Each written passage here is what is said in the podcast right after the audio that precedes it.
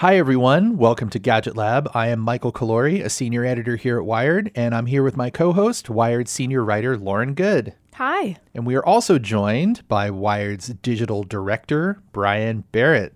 Hey, thank you guys for having me. Of course. Brian is remote from Alabama, except really, we're all kind of remote now. So that's right. Welcome, that's welcome fun. to my world. Yes. That's right. On this week's show, we are going to be talking about the biggest story in the world right now the coronavirus and its associated disease, COVID 19. There have been confirmed cases in over 100 countries across the world at this point, and as of this taping, there are around 1,000 cases here in the United States. This has prompted all sorts of responses from different organizations. Schools have shut down, tech conferences have been canceled, and more companies are encouraging or mandating that employees work from home. And I should mention that as we are taping this right now, we were sitting in the Wired office, and I think there are two other people in the office aside from us. We snuck in this morning to tape this show, and then we're going to close down the studio for the next couple of weeks and run back to our houses and continue working from home. It's very eerie. However, I realize that this isn't necessarily the most gadgety topic for us to be talking about on a podcast called Gadget Lab, but this pandemic is going to continue to affect all of us for weeks, months, possibly even the rest of the year. And so I will promise you that on the second half of this show, we are going to pass along some tips for working from home. And for that part of the show, we will also recommend some gear that you can get to help ease the transition if you're in a similar situation. But first, let's talk about all of the cancellations and closures. Lauren, we'd like to start with you because you did some reporting here this week. What's going on? That's right. There's a lot going on, and there have been lots of cancellations and closures across all different sectors. But in a story on Wired.com this week, I focus specifically on college campuses across the U.S. Um, universities are trying to be responsible right now, and so many of them, uh, we counted, uh, myself and um, Caitlin Harrington, one of our amazing researchers and fact checkers, counted more than 200 universities and colleges across the U.S. that have either moved to online courses, are planning to move to online courses, or in in some cases have even told students that they need to vacate campus and vacate the dormitories. Um, more than 200 so far um, over the past week or so. And so I think universities are trying to be responsible, and to their credit, it feels like a coordinated or at least a cohesive approach to limiting the spread of the virus, certainly more coordinated than what we've seen from governing bodies in the United States. And kind of underscores what we're seeing happen right now in the US, which is that there's a lot of reliance on local counties or schools or other private institutions that are putting people in these kind of soft quarantines or urging social distancing. Um, rather than necessarily getting some big mandate from the government, the way that it's been working so far in places like China and Italy. Um, and so college campuses are just a part of that. So there are a couple of threads here that I tugged at in the story, and one is just how challenging this has been for some of the teachers who teach at these colleges. In some cases, they've gotten crash courses in Zoom, or they've gone entirely to using things like Google Docs and Blackboard and Canvas. Um, and some of them who I spoke to indicate that they're they feel like they're doing double the work, and that it's hard to do this while they are quarantined at home and mm. have kids at home, and they're trying to teach classes, and they usually facilitate in-person discussions with students, and they can't do that necessarily. Um, and then, of course. The other people who are being impacted by this are the students. They're feeling unsettled, um, and particularly it's a lot of first generation low income students who are feeling strained by this because um, they may not have a strong social safety net or they're feeling financially vulnerable. And in some cases, colleges like Cornell, MIT, Stanford, Harvard have told them they need to vacate campus much earlier than they expected. And it's a pretty emotional time for some of them. Hi, Lauren. How are you? Good. How are you? Uh, I've seen better days.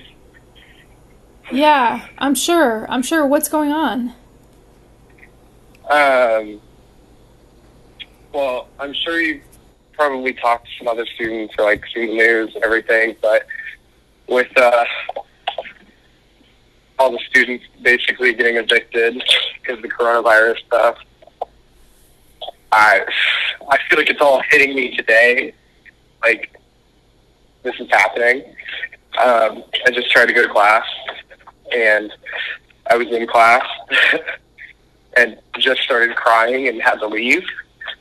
So, oh man, uh, I'm so sorry. A lot of my professors were understanding, and uh, well, actually, all of them have said if we don't feel up to come to class, uh, we don't have to, so that's helpful.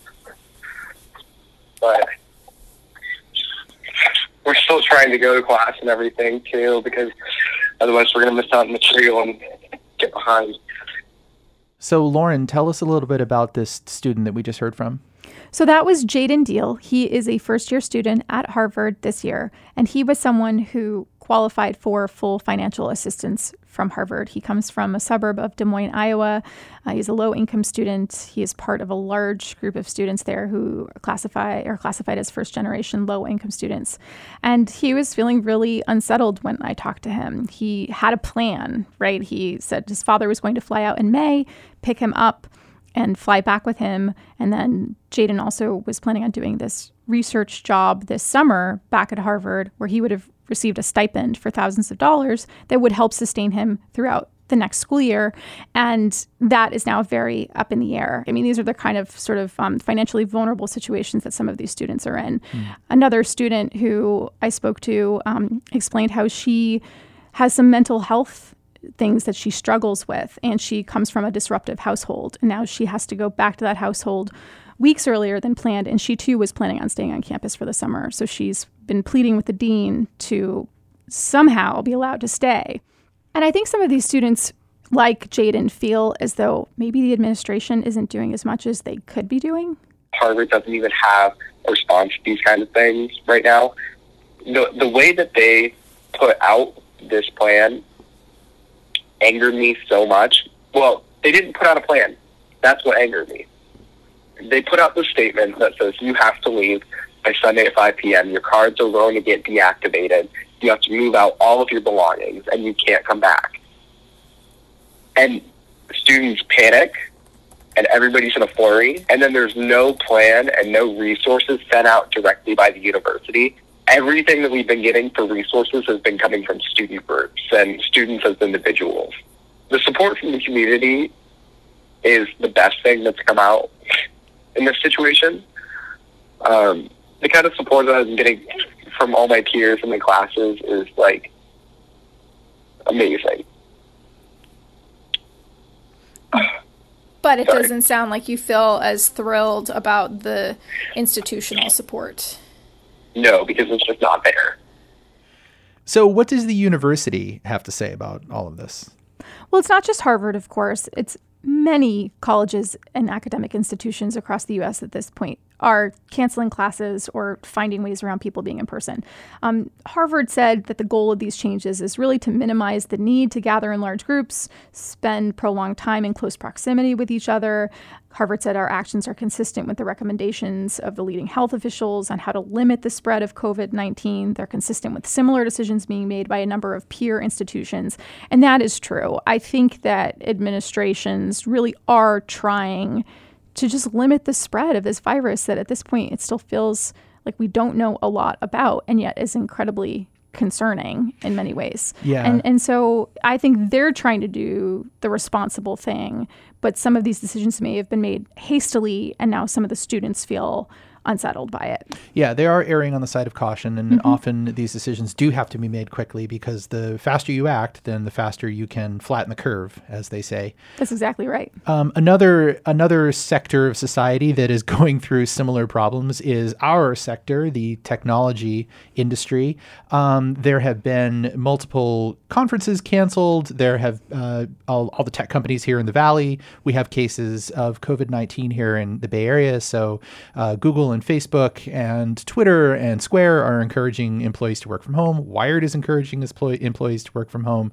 Um, Brian, you have been doing a little bit of uh, scouting around in this area. Um, bring us up to date on what's going on in the in the tech industry.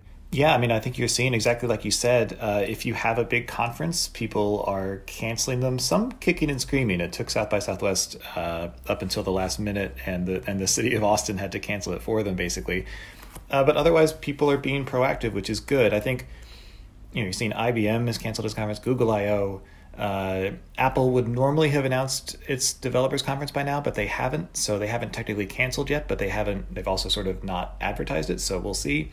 Uh, and then E3, which I think is maybe the furthest one out on the calendar uh, and and one of the biggest in terms of attendees also finally canceled this week. But I think you know I, I think the fact that it's happening in tech uh, is is great. Um, I think we're seeing it in even more dramatic spaces. Uh, you know, no more NBA games. Um, NASCAR races, NASCAR races are going to happen, but without people in uh, in the stands. I remember there was a baseball game in 2015 when the Orioles played a game uh, with no one in the stadium, uh, and not not because of their record. Just I, I am a lifetime Orioles fan, so I can say that. But um, and I remember how it was it was sort of a, a very weird experience. I watched the game online, and it was it was bizarre and absurd. But I think that's going to be the new normal to the extent that any of these things do continue to happen um, they're going to be uh, without the spectacle of a crowd. Um, yeah, I think look especially to the Olympics to see what happens there. It has not been officially delayed or canceled, but uh, if it does go on, it's hard to imagine that they're going to let people actually watch the games. Yeah, I, I, you know, as of this taping, the MLB hasn't made a statement yet, but I do suspect that um, the games played in the areas that are the hardest hit by the virus at this point will will probably be uh, played without a crowd or moved. Um, there was an exhibition game scheduled uh, for San Francisco between the Oakland A's and the SF Giants, and uh, they moved that game out of San Francisco. And Mike, I will make you a bet. Uh, I think that we're we're taping this on a Thursday.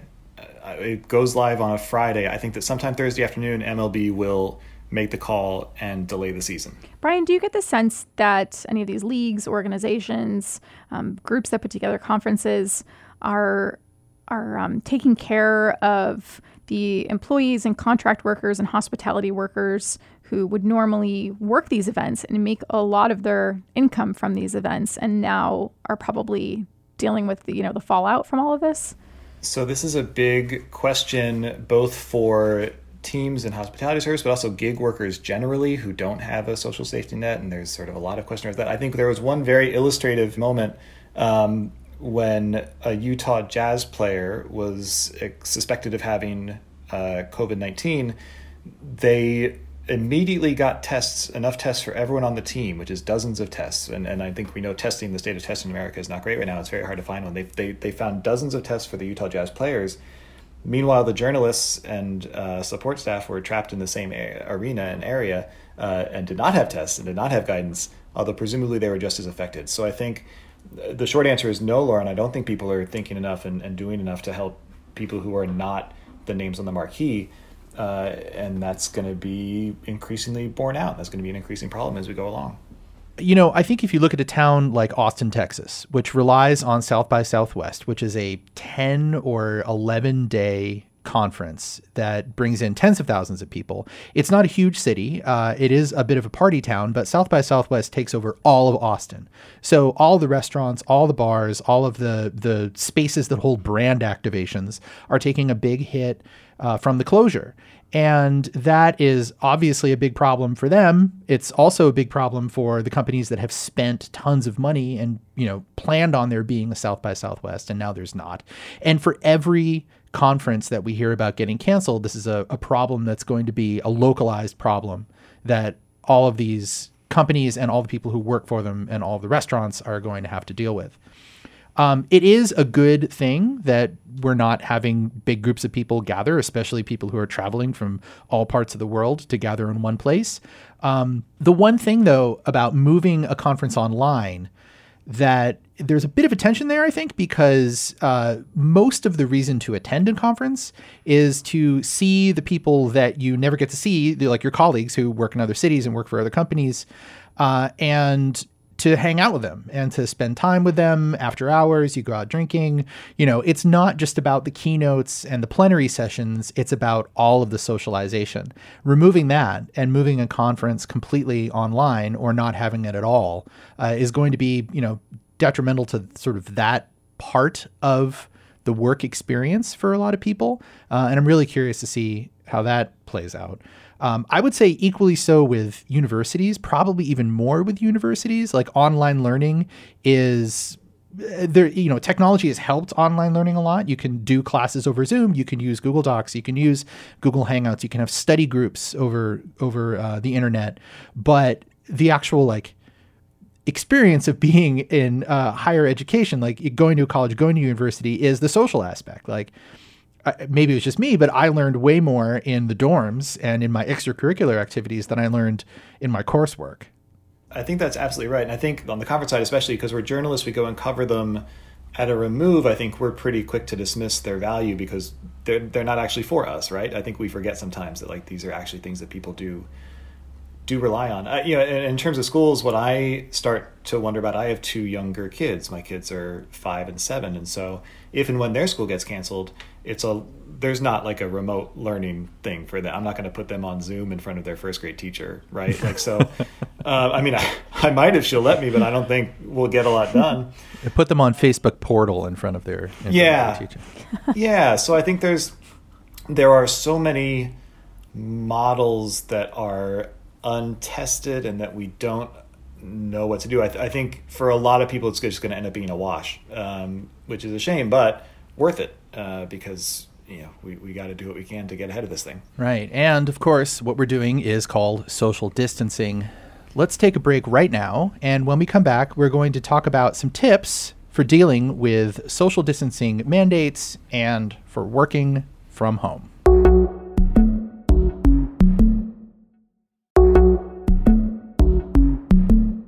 Welcome back. If you found yourself working remotely due to the coronavirus, the experience can be a bit of a mixed bag.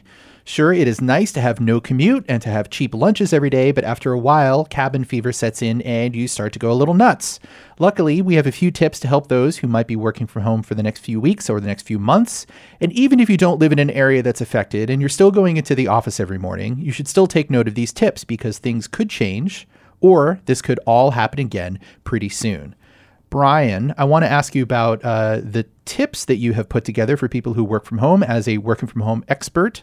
But first, uh, I would just like you to quickly define uh, what social distancing is and why we are asking people to work from home. Sure. So, social distancing it is what it sounds like. It is keeping your space from other people.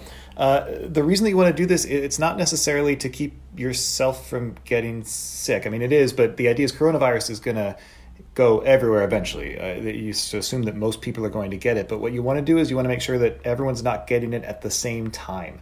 Uh, the biggest risk that we face is overwhelming the healthcare system. There aren't enough hospital beds, there aren't enough respirators. So if we keep our distance and avoid large gatherings where everyone gets sick at the same time, we can maybe flatten that curve out uh, and make sure that people who need care can get it uh, because there are enough there's enough room at the inn for them, basically. Um, so in terms of how to uh, work from home. I and just a little bit about myself. Uh, I have been. Uh, I'm an Aries, uh, and I've been working. Me been too. Working When's your birthday? April third. Oh, okay. Mine's five days later. We should have a little what? Zoom party. Okay, continue, oh, please. Nice.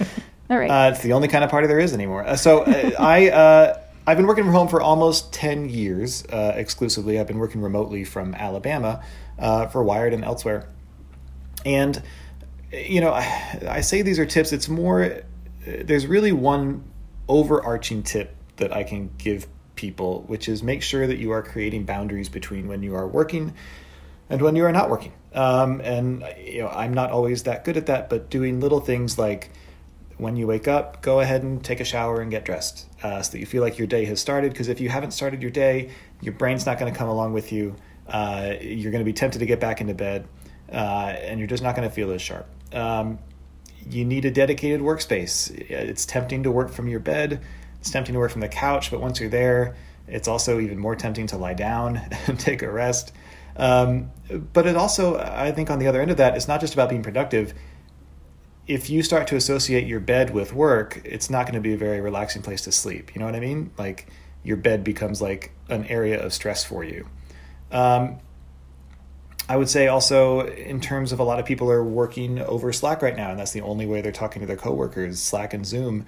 Uh, use Slack for more than just sort of perfunctory work things. Try to be sociable on Slack. Uh, send some dumb tweets. Uh, uh, you know, uh, ask people how their day is. I know it sounds very basic, but I, I, think the important thing is to remember is that it is easy to forget to do these things, and it's easy to slip into habits where a your work life and your home life just kind of blend together into this big mushy mess and you don't do either well and you sort of hate both uh, and and b um, you don't actually get anything done um, so, you know, and uh, the one thing I'd caution too is everybody's different. Some people will find working from home the easiest thing in the world. Some people will think it drives them nuts. Uh, a lot of it is up to you, but that's why I think like setting a few simple ground rules lets you work however you're most comfortable uh, within a defined space. Those are all really great tips. How are you guys? You guys are a day and a half in. You obviously are not doing it right now, but you're about to be. How are you guys feeling about working from home?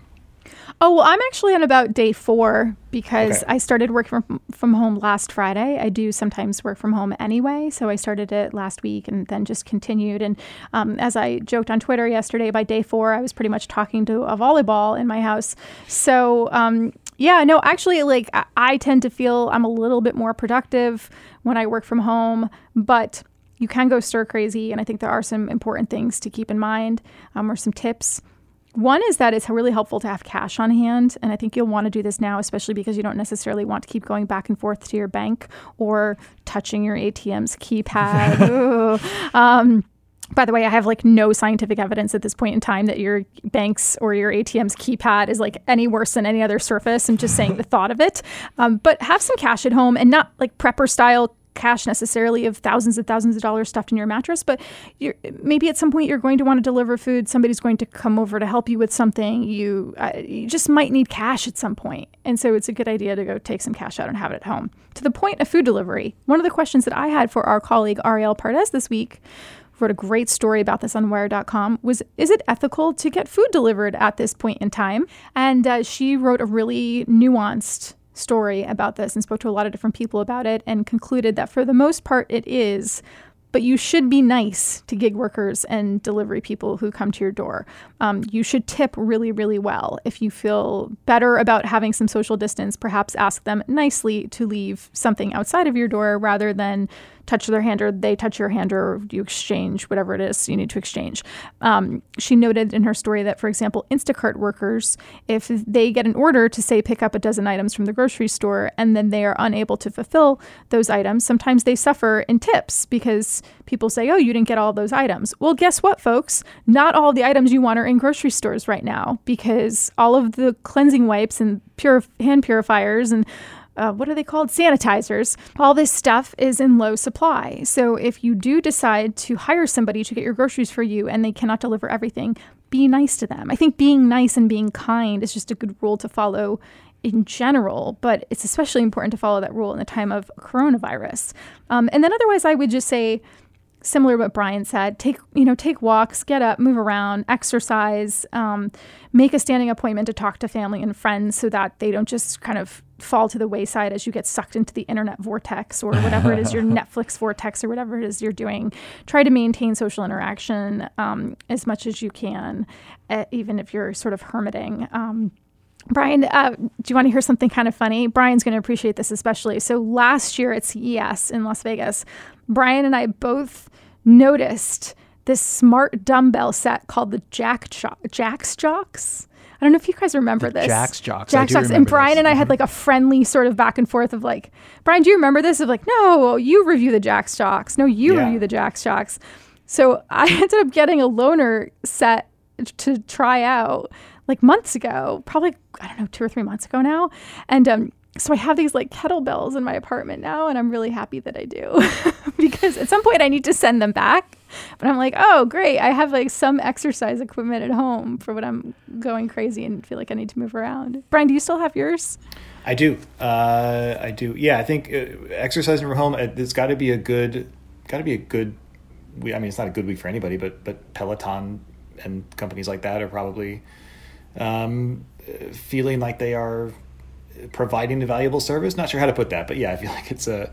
Uh, but that also Right, speaks to. I mean, but like not everyone. But I think that also speaks to not everyone can afford to have a nice home setup, uh, home exercise setup. I think like the coronavirus generally is really exposing um, the the differences in who has a safety net, who has uh, the disposable income to to ride this out, and who doesn't in a in a pretty That, that's dramatic way. absolutely right. Yeah, I don't mean to sound like joyful about the fact that I have kettlebells at home. That's How for dare sure. you? And you're no, and you're right. You're so right. It is exposing. It's exacerbating and exposing some of the inequities that really just kind of exist in society in general. Um, and there are things you can do, of course. I mean, take a walk around your neighborhood, um, and and things you can do even if you don't have really expensive exercise equipment. Um, make a phone call, you know, and make sure that phone call is to someone you care about, and someone you love, and check in on how they are doing. Um, I think in general those are good tips from for working from home. If at this point, honestly, you're lucky enough to work from home because that's pretty, it's pretty much knowledge workers who are able to just sort of their jobs translate or port over to the digital world a lot more easily. Yeah. And you know, I think it is important to get outside. It is important to get out and walk around if you can. Um, if you live in a city that's still allowing you to, to get out and walk around, which most cities are, uh, that's a, an excellent way to take a 15 minute break. Because if you're sitting at your desk staring at the wall, even if you have a beautiful window that you're staring out of, um, it's still really important to give your brain and your body a break by making a change of scene. And walking outside is the best change of scene you can have. Um, something that I have found to be uh, particularly helpful is to inform the people that you live with what your schedule is for the day. So, whether that's a partner or a child or a parent, telling them, okay, I have two meetings and then I'm going to be working until noon and then I'm going to take a half an hour break and then from 12:30 to 3 I'm going to be working and then I'm going to take a 1 hour break between 3 and 4 and then I'll be working from 4 to 6. And that way they know when to not bother you because if you're always at the office and then all of a sudden you're always home, uh, they that boundary not being established, uh, the person that you live with um, may ask you to uh, help them out with something or to answer a question or, hey, is now a good time to go to the store for me? Things like that. And I think that, you know, it's it's sometimes difficult to make that boundary, but I do think that's an important boundary to have. Uh, just so if you if you don't have it, then you end up working a lot later in the day. Um, to that regard, I would also say learn how the notifications settings work on your uh, various pieces of work software, like Slack on your phone.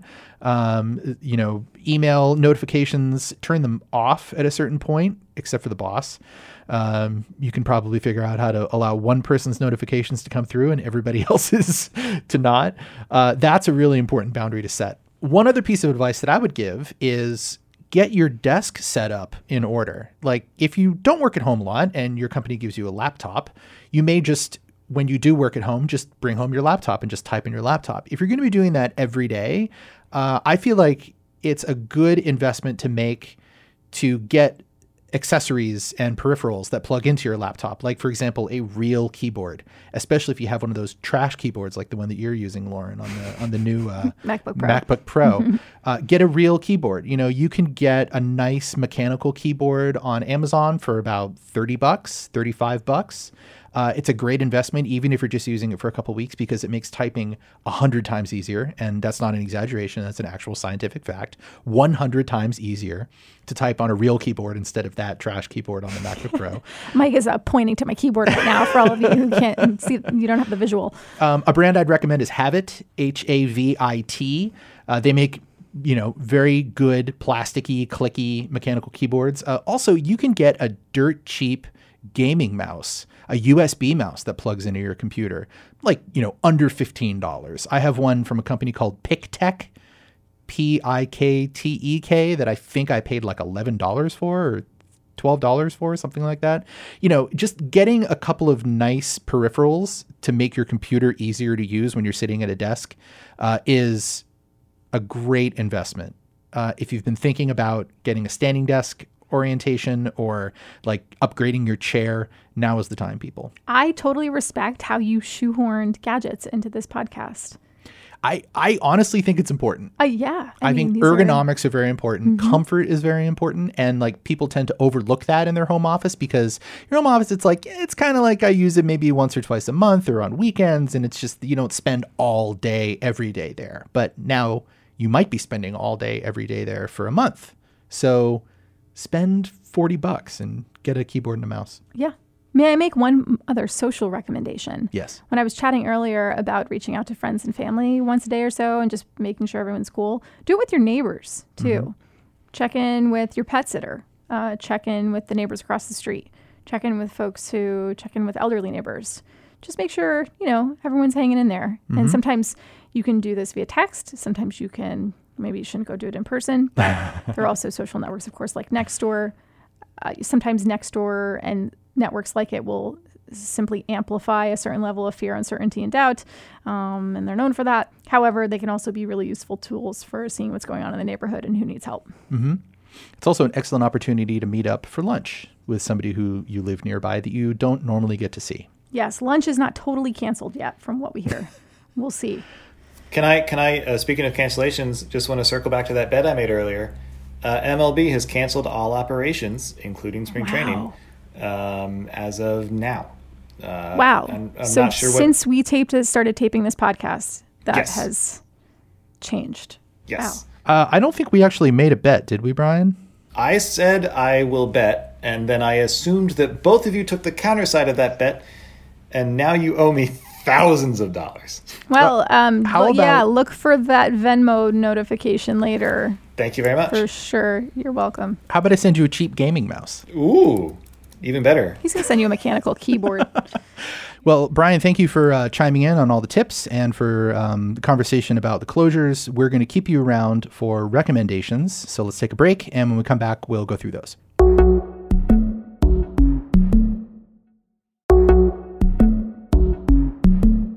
Welcome back. Let's get right into recommendations. Brian, what would you like to recommend this week? Uh, I'm recommending staying home. Stay home. it's a good one. Don't go to the birthday party. Don't go to the anything. Stay home. That's my recommendation. Have you been invited to many birthday parties? Yes, I have. My kids have two this weekend, and I'm I'm trying to get them out of it. How do you feel at this point as a parent? Do, like, would you would you write to the parents and say like, "Hey, we're social distancing," or would you come up with some other sort of excuse? I, I would come up with another excuse probably because I'm a coward. Uh, well, that's a fantastic recommendation. I hope everybody who hears this listens to it and obeys it. Lauren, what is your recommendation? While you are staying home, following Brian's recommendation, I recommend that you listen to last week's Reply All podcast episode about the mystery of the missing hit. I know I'm a little bit late on this. I finally listened to it last weekend. It was great. Thoroughly enjoyed it. They do a fantastic job over at Reply All. And um, I'm just going to assume that some folks are doing a little more podcast listening from home these days. So if you are, listen to ours and then go to that one. I've been doing less actually All right, because too. I didn't want to say that, but yeah. my my podcast listening usually happens on my commute when I'm not riding my bike. So if I'm walking or if I'm taking the bus, and I have not been taking the bus, I've been riding my bike everywhere. And then when I'm at home, I'm working, or I'm hanging out with my loved ones. So yeah, fewer podcasts. yes. I also have not be listened to that reply all episode Well, for that exact reason.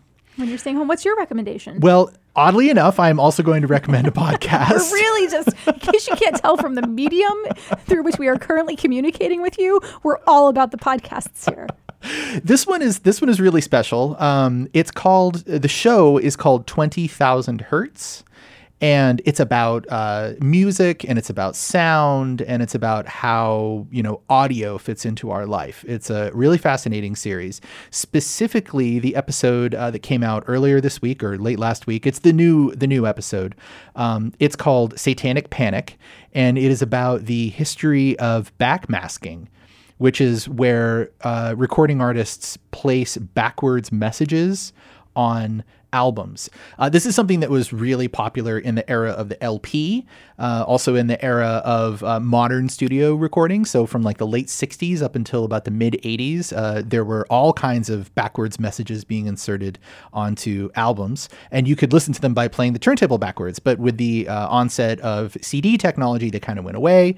And then now with digital technology, they're sort of coming back as sort of like a cheeky, retro, fun thing to add to your song. Of course, uh, the religious right um, heard satanic messages in these backwards recordings. So uh, a lot of um, recording artists were stigmatized uh, and labeled as Satan worshippers, which is patently ridiculous. But this episode goes through that whole history and plays a bunch of examples for you. And the guest on that episode is Brian Gardner, who used to work here. Uh, he used to work on this desk as a senior associate editor. He's been on this podcast a number of times. So listen to the 20,000 hertz episode called Satanic Panic, listen for Brian Gardner, and then go back and listen to all of their other episodes because it's a great show. Wow, this podcast has everything coronavirus, gadgets, MLB, Satan worshippers. Dirty children at birthday parties. You, yes, you don't need to listen to anything else. And most importantly, this podcast has Brian Barrett. hey, guys. Thank you for joining us this week, Brian. Thank you guys again for having me. Of course. Uh, and thank you to everyone for listening. If you have any feedback, you can find us all on Twitter. Just check the show notes. This show is produced by Mr. Boone Ashworth. Our consulting executive producer is Alex Kapelman. Goodbye. We'll be back next week from a remote location And somewhere. Stay healthy. Please stay healthy. Social distance. Boundaries, people.